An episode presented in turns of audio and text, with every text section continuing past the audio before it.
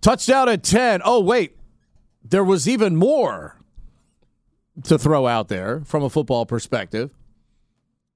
Wait, what's that? Um, Football? the team released Huh? their start the, the the big free agent signing from last year. Yeah. The team released that guy yesterday. Ah, Command- What? Commander Yeah. Carson. Give me one. and maybe maybe I don't want to say surprising, but in another move, Bobby McCain also jettisoned. But as I explained, it was on um, you know, I was talking to uh, Kyle, Mike, and Mike on their podcast yesterday.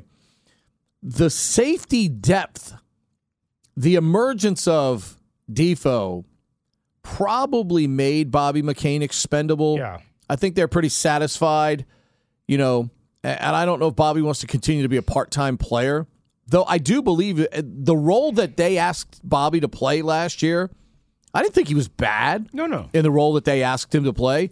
I just think with their safety depth being what it is, and eventually, oh wait, eventually they got to get a deal done with Cam Curl too. Right. Well, he also played some slot corner too. Mm-hmm. Plenty of it. So I don't have the uh, the all So- the breakdowns of, of what snaps he I mean, played. essentially, essentially, right now with those two cost savings, Mm-hmm. I think the Commanders. I I saw the list.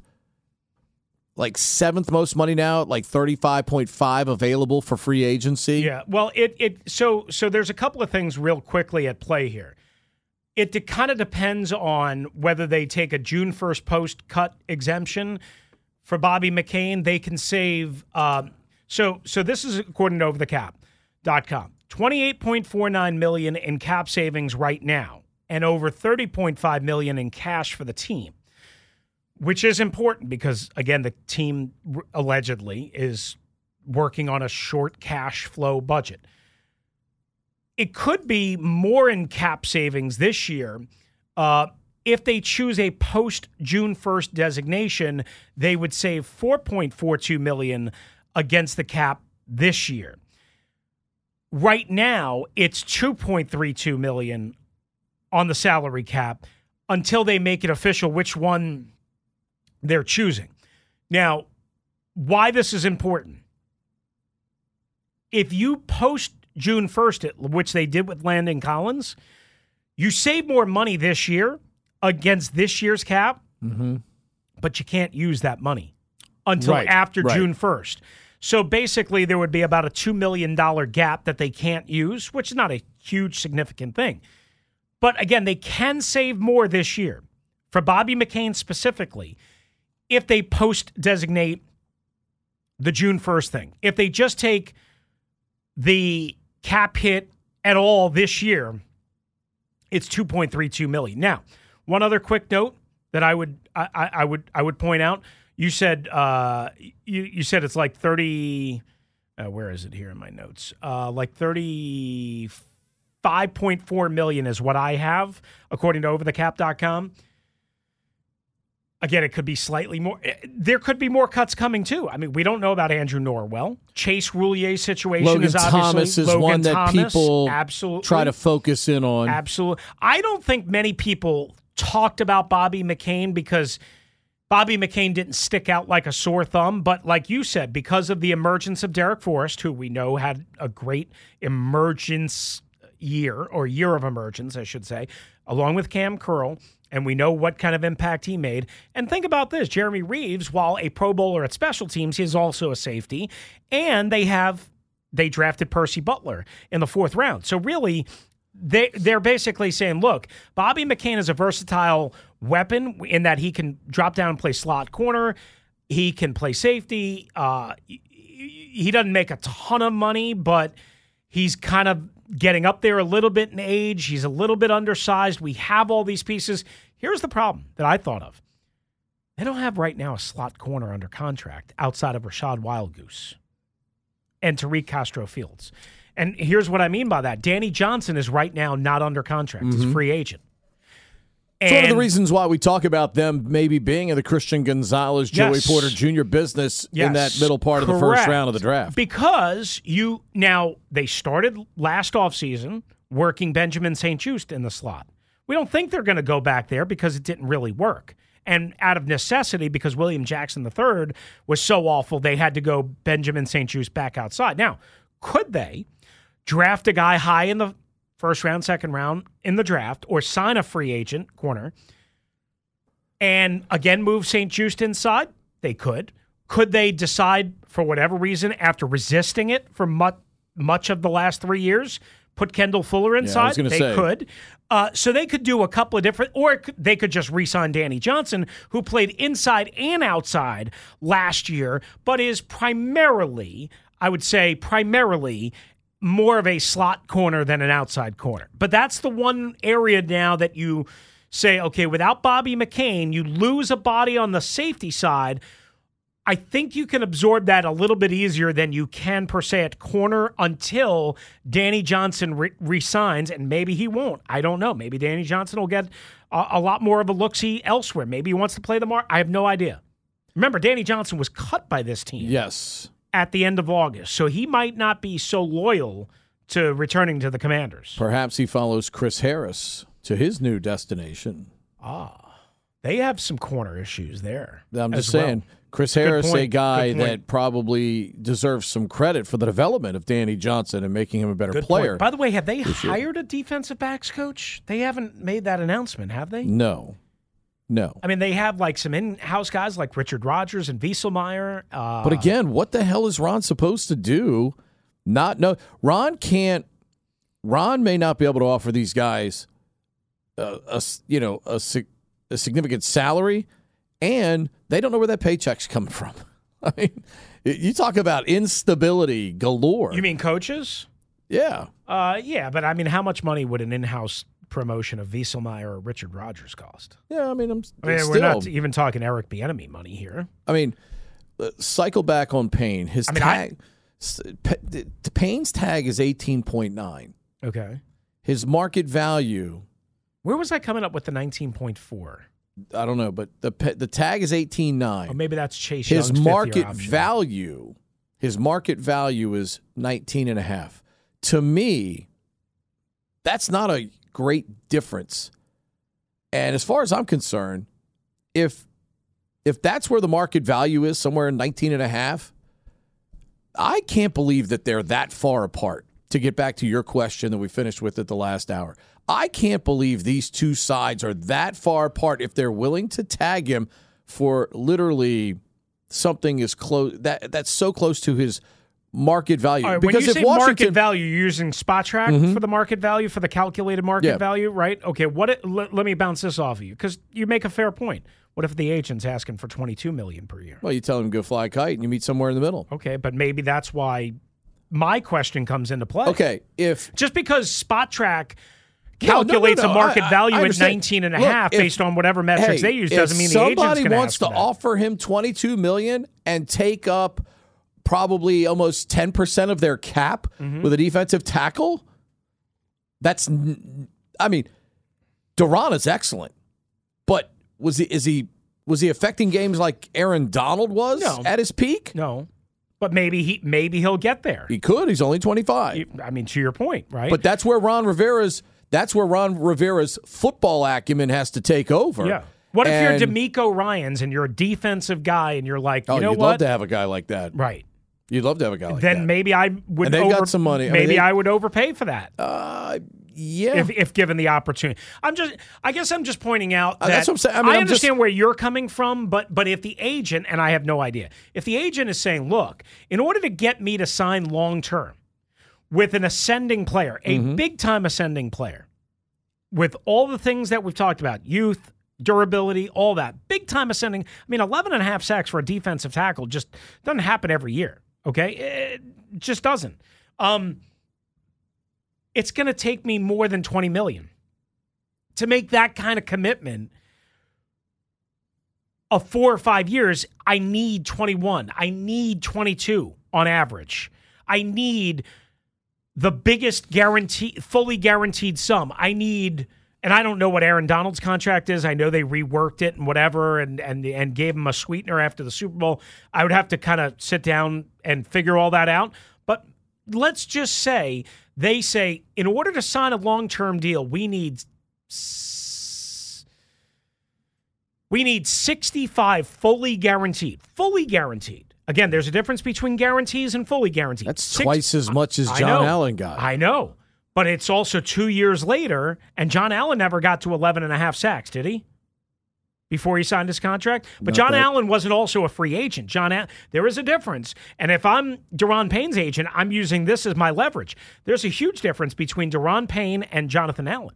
You didn't let Jonathan Allen get to free agency. You let my guy get to free agency. You see what I'm getting at? Yeah, yeah, it's a fair There's point. there, and, and and and this is this was kind of my argument with the whole Kirk Cousins thing. And I understand there was a in 2015 there was a limited base of knowledge about Kirk Cousins, but once you let somebody get to free agency, it's a different ball of wax, a different argument, a different platform than if you're trying to re-sign one of your guys a year before their contract Aaron expires. Donald is 11.54% of the Rams cap right now. Okay.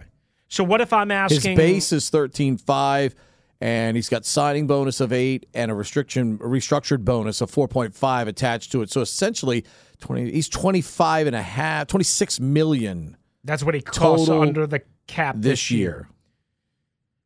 What if what if whatever structure Daron Payne's guy is asking for what would you say is eleven and a half percent of the Rams cap? Mm-hmm. What if he what if however they compute all this stuff, what if he's asking for thirteen percent of the cap? Can't do it. It's too high. Okay. So then the team says, listen, buddy, we'd like to take care of you. Maybe the ownership is one of the excuses that they're giving or reasons that they're giving. I shouldn't say excuses. But what if it's also I mean, we 18 just don't want to, we just right. don't want to pay that much. John Allen is the highest percentage of the cap at 9.31. Payne is second with the tag now at 8.22. So they got 17 Maybe my number of 13 is 17 and a- ridiculous. 17 and a half percent of their cap is tied up with, with two defensive tackles Right. at minimum right now Right. going into the season, which to me, A, makes it even more likely that unless somehow one of these other quarterbacks came in on the cheap, you're definitely going with Howe. yeah. Okay? Because he's super cheap. And you might not, again, I keep saying this, and I know it, Ron kind of alluded to it finally. And we've been talking about this since October of last year on this show.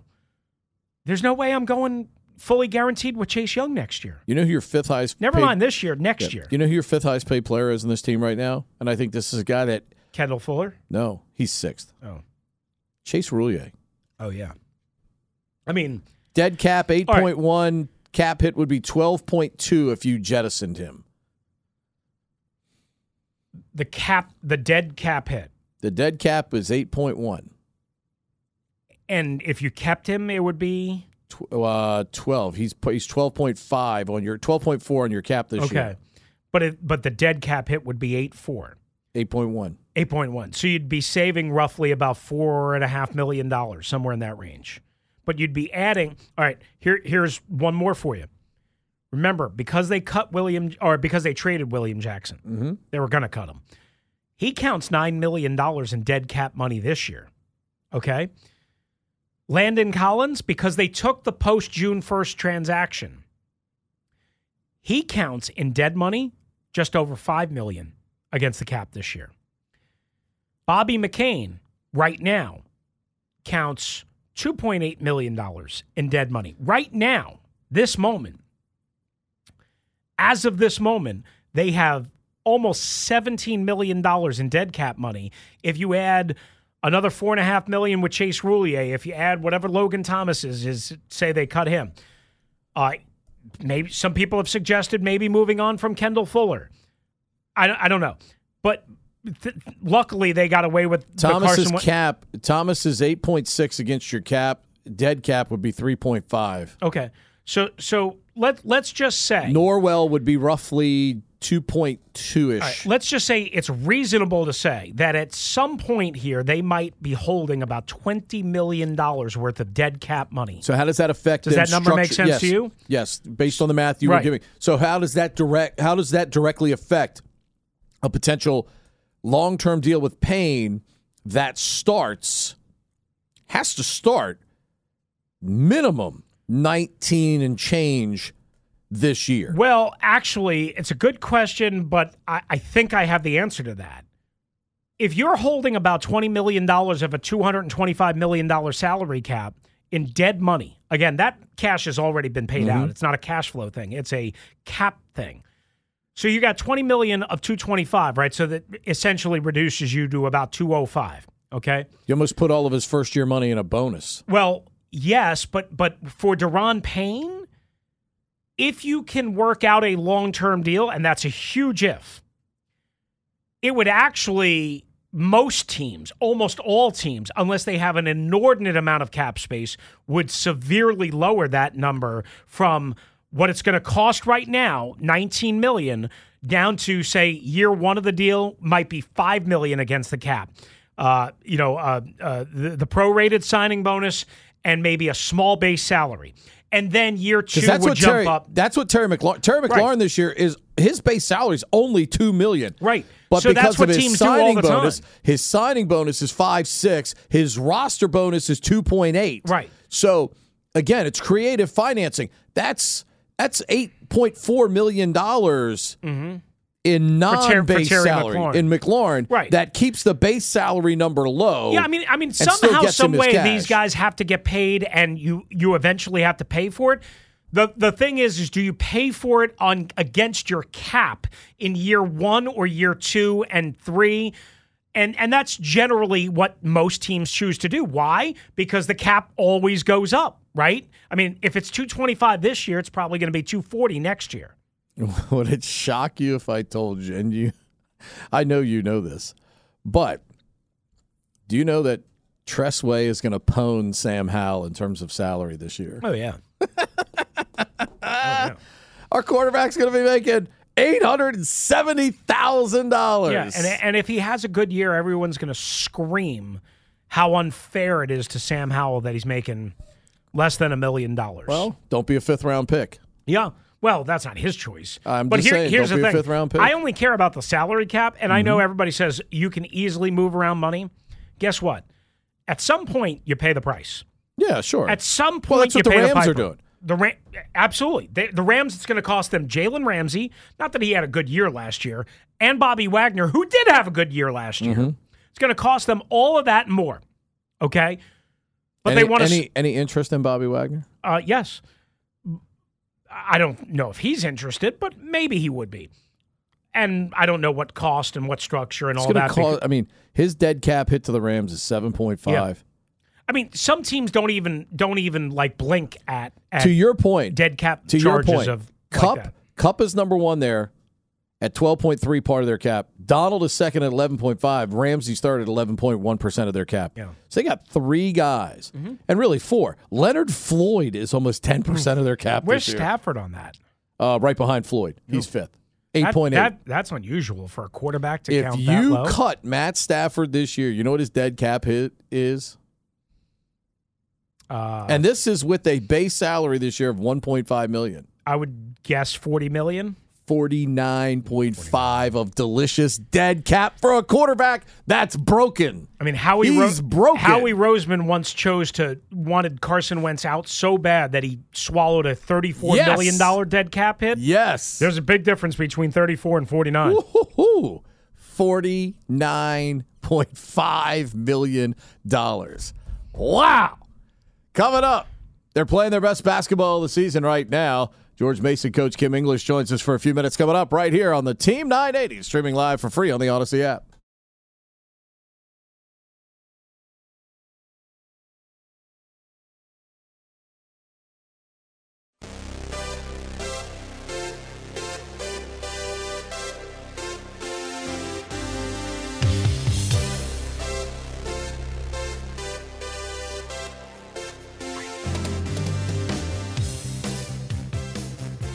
George Mason certainly jumped on Sunday at Dayton. Big road win for Kim English's club. They're playing their best basketball of the season right now in a massive, and I do mean massive A10. Chris, there's 16 teams now in the Atlantic 10. Just like there's like 14 in the Big 10, I think, or yeah, 14 in the Big 10 now. There's 16 in the Atlantic 10. Talk about branding issues. You know, maybe we should call it the that that because that team's that, that league is not even Atlantic anymore. You know why? St. Louis is in the Atlantic 10. There's nothing Atlantic about St. Louis. I know you're challenged geography wise, but even you have to admit St. Louis has nothing to do with the Atlantic Ocean, the Atlantic seaboard, the eastern seaboard. Correct. Correct. Turn your mic. Correct. On. Yes. It's a radio show. Yes. Can't hear you It if you don't turn your mic on. Sorry, I was distracted reading uh, an email from the big boss. Oh, I saw. Yeah, we saw that. We saw that. We'll get back to the Dan Snyder uh, stuff and and the legal issues, and I think we have a good burning question that we're going to ask the audience for the calls at 301-230-0980 coming up um, because it is a very difficult topic to kind of navigate and work. But Kim English is going to join us here. Uh, the head coach, like you said, of George Mason basketball, um, which you know, I, I, again, like you said, you know, kind of a, a huge win the other day uh, in uh, in Dayton uh, in a hostile atmosphere as we approach March Madness. And look at that. Look at that. How punctual is Kim English? Yep, right on time. In fact, he was early. Kim English was 60 seconds early. That's what we like about That's it. that's what a head coach does. Coach coach demands his players Right. be early. If you're not if you're early, you're not late. Right. Well, What did Tom Coughlin used to say? If you were five minutes early, you were late. yes, sir. Pleased to be joined now by the head coach of the George Mason Patriots, Kim English. Kim, Pete, and Chris here in DC. Appreciate a few minutes today. How are you, coach? Hey guys, I'm I'm doing well. How you doing? Thanks for having me. Doing good, coach. It's been a little while since we've had uh, a chance to catch up, but no time like the better, right? A four-game winning streak, and you guys kicked some uh, some behind on the road on Saturday. Yeah, it was. Uh, guys are coming together. You know, hopefully at the right time of the year. Um, it was a good win for us Saturday in Dayton, and um, and what that win means nothing. You know, if we don't don't don't don't, don't follow it up. Uh, you know, on tomorrow night at seven against uh, Fordham. Yeah, no doubt about it. And look, let's face it, coach. I mean, your league is. I I think the A10 maybe is especially with teams like Fordham doing what they're doing uh, this season and building off of even some of the momentum they established last year. I'm not sure the league's been deeper. And when you go into a 16 team tournament uh, coming up, you can be playing your best basketball of the year right now and still, you know, get upended by a good opponent. What has allowed your team to come together, be connected here uh, at the right time of the year? You know, I think it's just been, you know, humanity. You know, the guys have been um, just getting more connected into each other, finding ways to play for each other. And I think, you know, through a season of, you know, lessons, um, you do learn from them. And, you know, you know, I, I'd like to think they make you more disciplined. And um, our guys have been executing at a higher clip as of late. You know, now three straight games with a really low turnover total, Mhm. um, which has been kind of one of our Achilles heels. Yeah. You know, ball security and free throws. So three straight games with eight, seven, and eight turnovers, and um, you know, it's no accident you win when you can find a way to get a shot on goal. I'm glad you mentioned that, Coach, because uh, talk about that with the Wizards all the time, right? I mean, uh, you know, when when they turn the ball over, let's say 12 times or less, they generally win, right? Because Yeah. you're not wasting opportunities. What when your team is struggling in that area, and then when it improves in that area, as you just chronicled. What is the difference in your eyes? Is is it a teaching point that you were able to finally get through to them, or is it just simply playing more, like you said, connected? Yeah, discipline. Di- like discipline is everything. It's it's it's it's it's choosing a single over swinging for the fences. You know, because in the the the the consequences of turnovers and especially live ball turnovers, um, pretty catastrophic. You know, because you, you, your defense is not built to play transition. Transition defense is hard enough as it is. You know, offenses are their best in the first seven seconds. You know, but if, if if you're making that off of a steal, it's it's it's like an interception in football. You know, you don't practice that. You don't practice playing that type of defense. Um, you know, so it, it, it just helps you. You know, you, you take good shots. Everyone knows when the shot's going up. You get a much better opportunity to offensive rebound, get set up in transition, and if it goes through the net, great. You know, you can really get set up. So turnovers are a sin. They're, they're a sinful sin. Coach, people don't realize making shots is almost as important part of your defense as anything because you don't have to necessarily uh, get back and be scattered in transition after made buckets. You just mentioned you have a chance uh, to get back and, and get set up. Down the stretch the other day, the thing that I I thought was most impressive about your club in that environment, you know how great of an environment Dayton can be Yeah. uh, to play in. You were getting offense from multiple guys. You know, certainly Josh going to be the focus. The ball's going to play through him a lot, but you were getting offense from a lot of guys. You're playing without Victor right now. Uh, just thoughts on the way different guys are stepping up, especially willing to take big shots in that environment. Because when the building is quiet, you're only playing in front of 3,500. That's one thing. That place is yeah. packed there, though, and that's a different environment to try and take big shots. No, it's as good as it's as good as an environment as it is in college basketball. You know, I think Phog Allen Fieldhouse, obviously Cameron. I think Purdue, Mackey. You know, you think McKale, Arizona. Um, UD Arena is it is as good as an environment as there is in college basketball. And we were out Josh for the latter part of the game. He got his fifth foul. Yeah. And um, we like to say the go-to guy on our open, the go-to guy on our team is the open man. Obviously, Josh gets a, a, a, a he's, he's at a very high usage rate. Um, Ronald Polite's usage is, is, is going up. Davon Cooper was really huge for us mm-hmm. late in that game. Um, everyone, everyone made huge plays late, um, you know, to secure the win. Uh, Kim English with us, the head coach of the George Mason Patriots. Go check him out tomorrow night, uh, senior night at uh, Ford uh, against Fordham, I should say. Uh, right? Yeah, tomorrow night, Wednesday night. Uh, I was thinking today was Monday for whatever reason. Wednesday night at seven in Fairfax, of course, at Eagle Bank Arena for again senior night against a good Fordham team, eleven and five. They are in the A10, and of course Mason again, seventeen and 12, 9 and seven in the conference, riding that four game winning streak and off of the big win at Dayton. So Here's what I wanted to ask, and this is maybe more of a big picture question. You're a year and a half into your tenure. Uh, you know, we talked to you several times, obviously, last year as you were trying to put your stamp on the program. Now that you've had some time, perspective, you're almost through two regular seasons, if you will. Was there a challenge that maybe you weren't thinking that you've had to cross and bear? Or, um, you know, I think that there are always some things that arise that aren't you know, in the in the head coaching manual, mm-hmm. you know, that that that happen that you just have to re- rely on your instincts, rely on the help of your administration, your your staff, and other people, you know, have um, that have you know been through it. But you know, the, the challenge is daily. You know, Shaka Smart has a great line. He says we're with our, our, our players, you know, our kids. We're, we're fighting for their hearts and minds every day, mm. um, every hour we're fighting for their hearts and minds, and that's been a challenge. You know, is to, you know, through some adversity, which is normal when you're building a program, building, um, you know, your program, your habits, your system. Right. You know, keeping their hearts and minds galvanized um, every day, every hour. You know, and uh, you know because there, there, there's a lot of distractions for young people um, today and keeping them focused and locked in to the task at hand is, is really important.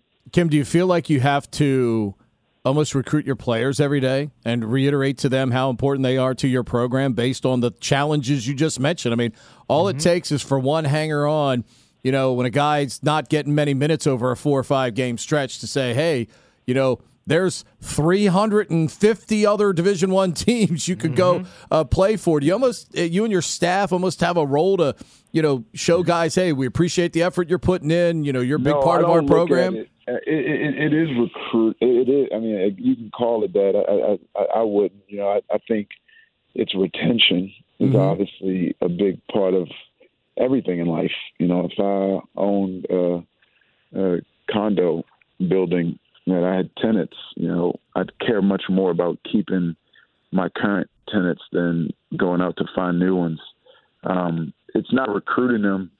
I'd say it's loving them. We we love them, and we love them through all their different situations on a thirteen a team with thirteen scholarship players, fifteen roster players. Mm-hmm. Um, you know, and it's different. You know, Josh Oduro plays a lot of minutes and a lot of wear and tear versus you know Blake Jones and Elvis Najee who don't play as much. You know, Gennett Ojiako was a very good player, came in from Virginia Tech. His minutes fluctuate, keeping him engaged and locked in and playing better. And you know, encouraged for when the keys are his if Josh is gone.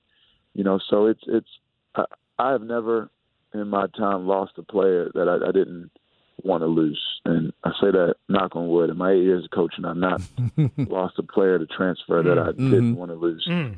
Um, and I think it's just because you, you treat them the right way. Um, you know, you show them um, they feel it. They, they feel the love. They feel the plan, the development plan, and that they see their teammates improve. Ronald Polite, Malik Henry. I mean, they've gotten so much better since they they they they, they, they came to Mason, and um, Josh Oduro, Justin Fernandez throughout this season, Davonte Gaines from Tennessee to here, like the, all these guys are improving, and um, I think as long as you're getting better as a player, you feel good and you don't lose hope. No doubt about it. Coach Kim English with us, head coach of George Mason, on the four game winning streak after the big pull away win over Dayton on the road on Saturday. Again, home for senior night tomorrow night uh, at Eagle Bank Arena, 7 o'clock against Fordham.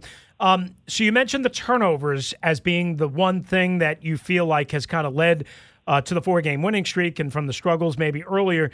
So now that you have the streak, the big win on the road, you're home, maybe a like your your your guys maybe exhale a little bit, but sometimes that leads to a flat start. How do you shape and preach the message, guys? we can't we can't be sloppy and we can't think we have it made, but have it mean and have them listen to you, have them buy into that other than, yeah, yeah, yeah, coach speak. No, it's not. I mean, our guys, players are smart. You know, players are smart. Um, Fordham's going to be our best home opponent this season. Mm-hmm. I mean, we, we, we didn't get VCU. We didn't get St. Louis. True, yeah. We didn't get Dayton at home. We didn't get Duquesne at home. Fordham is our biggest home opponent this season. Um, we are both still battling and fighting for a top four finish in the league. It's senior night. So there, there, there are a lot of uh, storylines and superlatives that our guys understand. This isn't no, this this isn't a game I'm going to have to get them up for. This is a huge game, you know, with implications in March, and it's a privilege to be playing meaningful games in March. You know, fighting for a double bye in a conference tournament. You know, still trying to, you know, give yourself the best chance to win four or or, or, or three games in Brooklyn to extend your season. So um, it's a privilege to be playing meaningful games this time of year, and I I don't for a second think our guys won't be ready. Yeah, I know Darius Quisenberry and company going to be a tough out tomorrow night. They've, uh, I mean, what Fordham has done with their program has been tremendous. I mean, a long-time doormat in this league. They've really, really stepped things up and have become a formidable opponent. Uh, Coach, I want to talk to you real quick here before we let you go. Uh, tremendous thread from you this morning about the environment you went and watched last night uh, in the WCAC championship game, and the fact that we have, I think, sport, the sportsmanship element of our game at times is challenged right now in some places at times. Last night, I'm not sure you could have found a better environment as you talked about in the WCAC with what uh, Coach uh, Behan is doing over at uh, St. John's, uh, persevering through illness, uh, showing a ton of courage, but also the sportsmanship that Paul VI showed in the face of adversity and technically it was in defeat. I'm not sure there were any losers because of the quality of that no. game uh, last night, but uh, just why why putting those thoughts down? And and I hope people read them because I do believe there's an element of our game right now that is challenged from a sportsmanship standpoint. Yeah, no, I've I've actually been off of social media for the vast majority of this season. Um, you know, I got on a few maybe a week ago. I wanted to put out some stuff to honor our seniors and know, kind of encourage our fan base to show up to the game. So I've kind of been back on social media a little bit, not a lot, but um, last night was incredible. It was, and if you know that obviously Coach Behan's battle with ALS and all he's doing, if you even go deeper, Glenn Farello, every single coach that went through Paul the Six this fall to watch their team practice um, Coach Farello stopped and pr- stopped his practice and spoke to every coach and talked about what Pat's going through, talked about the Behan Strong initiative and raising money for him to to to continue his fight. And he got emotional many times. I've seen him get emotional many times when he did this talk. He went even further. A bunch of local coaches, you know, we all put up a bunch of money and, and had a dinner you know, to honor Pat um, in Alexandria. and all the money went to Pat, uh, maybe twenty some thousand dollars to help him mm. with his fight. And this is a rival coach, right? But it was so much bigger than basketball season, and it was just it was kind of storybook that they end up playing against each other in the final. Like all Coach Farello has done to help Coach Behan because he's one of us. He's a coach, and see the entire Bender Arena crowd stand up to give the WCAC Coach of the Year, Pat Behan, a round of a, a standing ovation when he won the Coach of the Year award. Uh, we were treated with an incredible game with two tough, talented, hard-playing teams. I mean, the, the Division One players abound, shot making, athletic finishes at the rim, diving on the floor. Chart just a it was the best high school game I've ever seen. It was the best high school game I've ever seen. Mm. Um, and as the horn sounded, game winning basket by a guard from St. John's, miss game winner from Paul the Sixth, and to see Pat staff embrace him and hug him, and then the handshake line. Paul the Sixth coaches have to deal with the tears of their own players, but Glenn Farello was waiting for Pat at half court with his arms wide open and gave him the biggest embrace. And then Lamar Butler, I mean, Phil Hubbard down the line, all those coaches just giving Pat the biggest hug. It, it, it was a, I, I, I mean, I hope it's being documented.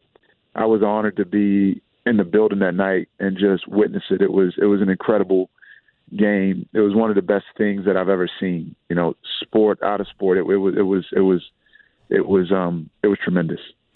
Coach, appreciate you uh, sharing that with us. So I, I, wanted to make sure to get that out there. Um, and obviously, we know we're right in the hotbed of the best mm-hmm. basketball in the world. Uh, in the world. There's no doubt about it. Uh, right here in the nation's capital. Appreciate a few minutes today. Best of luck uh, against the Rams, and then obviously in the Atlantic 10 tournament as well. Appreciate a few minutes this morning. Thanks, guys. Appreciate you. Thanks, you got Coach. It. Kim English joining us, the head coach at George Mason. They're playing their best basketball, and they get look. If you're trying to find a good game mm-hmm. tomorrow night, uh, this is going to be as good a game as there is in the area. Uh, I mean, Quisenberry for uh, Fordham is terrific. Uh, their point guard Kyle Rose from Upper Marlboro, so it's a good Fordham team coming in at 23 and six uh, tomorrow night over at Eagle Bank I Arena. I find myself over there tomorrow night. You, I I don't. You, I, we I know don't people. I have a podcast. We do know people. Good one to, uh, tonight here in town. Patriot Mark, League Zach, tournament starts tonight. over at Mason. Richard Montgomery, yeah. graduate Nathan Davis leads Bucknell as the 10 seed with Andre Screen from St. Stephen St. Agnes, the seven foot one center, going up against American in the first round. The winner, oh, guess where they go on Thursday night? They come see Pedro over in Annapolis, the number two seed, Navy midshipman. Congratulations to Falls Church's Daniel Deaver, first team All Patriot League Attaboy. yesterday. Chris has a look at what's trending. All right, we have breaking news on the Commanders front. Wait a minute. More? Yes! Yet another story? Yes. We were just talking about this less than an hour ago. Who's going to be the new defensive backs coach?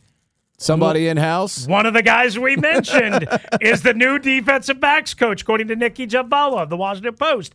Brent Vieselmeyer is go. going to replace uh, Chris Harris, who left for Tennessee.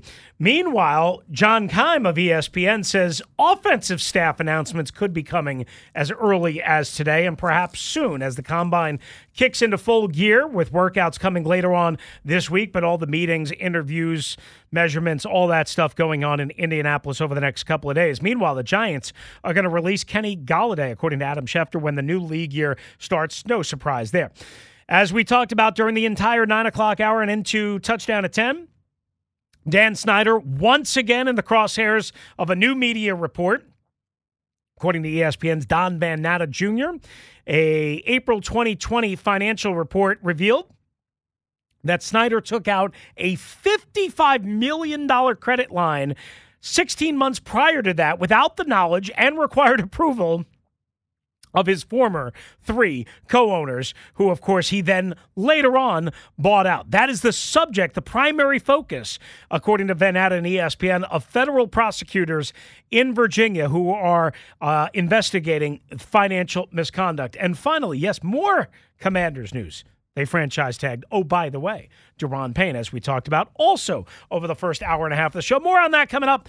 And that's what's trending.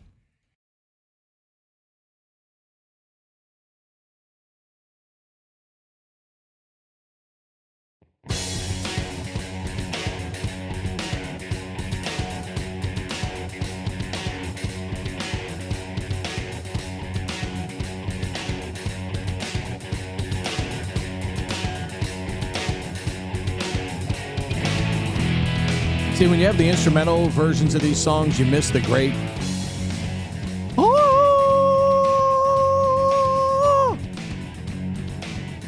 Unless you have Pete Medhurst as your co host, who can ably fill in the gap. Hey, man, I've often told you I can do that and I could sing a song, you know, that has like six lyrics in it. And that's it. Fly, Robin, fly. Up, up to the sky. Silver Convention, Matt. Look that one up. Bring that to the. That's essentially the song. It's an instrumental version. Three German women up on stage doing their shaking thing, in the which in the 70s was pretty stiff. Nothing like what these people do from a dancing perspective now. It looks like three tall German chicks on stilts, mm. just kind of wearing, you know, go, hey, fly, Robin, fly, up, up to the sky. That's literally the only words in the whole song. It's kind of like um, It went to number one on top of it. I don't have any file on that, but you remember the song Tequila? Mm-hmm. Ba-dum, ba-da-dum, ba-dum, bum. Tequila. You think- like you that's think- the only word in the song? Do you think and it's like Dan mentioned like three or four is times? drinking a lot of tequila this morning. He better be. He better be. Here's um. First of all, thanks to Kim English, thanks to George Mason, uh, obviously making him available. Big win, senior night tomorrow night. Go check it out uh, at Eagle Bank Arena. Now, here's my question. Um, with everything that we have this morning from Van Natta, and again, people don't quite like always read through this stuff because it's complicated legal business mumbo jumbo. Um, but here's what you need to know. Again, there was a secret $55 million loan that Dan Snyder took out without the knowledge of his co owners, without the approval of his co owners, that they found out about in April of 2020, right after the pandemic. I'm sorry, right? Yeah, right after the pandemic started, which led and spurred the divorce and the breakup and the nastiness that came from especially Dwight Schrute, especially Dwight Schrute. But also, don't forget Fred Smith, FedEx Fred. Hello, he's Fred. the he's the one that really keyed in on the commander's cha- name change because he said FedEx out, we're gone. Mm-hmm. And and I was like, well, wait a second. And I think I even said it that morning on the Junkies. I said, why would Fred be turning? He's a partner of Dan. Like, why would he be spearheading this and threatening to remove FedEx, you know, FedEx from FedEx Field and the name change and all that? Well, now we we we soon found out how nasty it was. We didn't know about this until this morning. Okay, but now we know they knew they found out in April of 2020. When did that stuff come to a head, Pete? At like right around July 4th of 2020. Yep. Okay. So they had a couple of months right there to build up a lot of anger and a lot of animosity. Again, the heart, the root of this is Dan Snyder took out a $55 million loan. And on top of pissing off to no end his three co owners and doing it without approval, on top of all that, now that is the juxtaposition, or uh, juxtaposition is the wrong word. Now that is the the the the crux, if you will, of the Eastern District of Virginia and the feds going after and investigating and looking into Dan, along with the ticket money and all that stuff and everything that is still out there. Okay, the federal grand jury, okay, which we found out about last week from the Eastern District of Virginia has issued subpoenas for what they say is a cache of documents related to the team's finances, including the loan. Okay. Prosecutors acquired the partner's NFL arbitration petition and other supporting materials, including emails and letters between team executives and bank lawyers, according to the documents. The criminal inquiry is led by a team of Fed, FBI and IRS agents. So they've already gotten They already gotten the prosecutors, the federal prosecutors have already gotten the NFL's arbitration petition.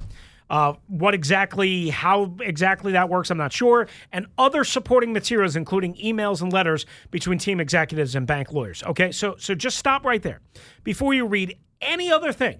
It was required to get approval from the Washington Board of Directors, as you talked about earlier, violating the team's shareholder agreement. So Dan Snyder not only took out $55 million of funds for God knows what reasons, but on top of that, did not tell his co owners, did not tell whoever else is on the team shareholder agreement side.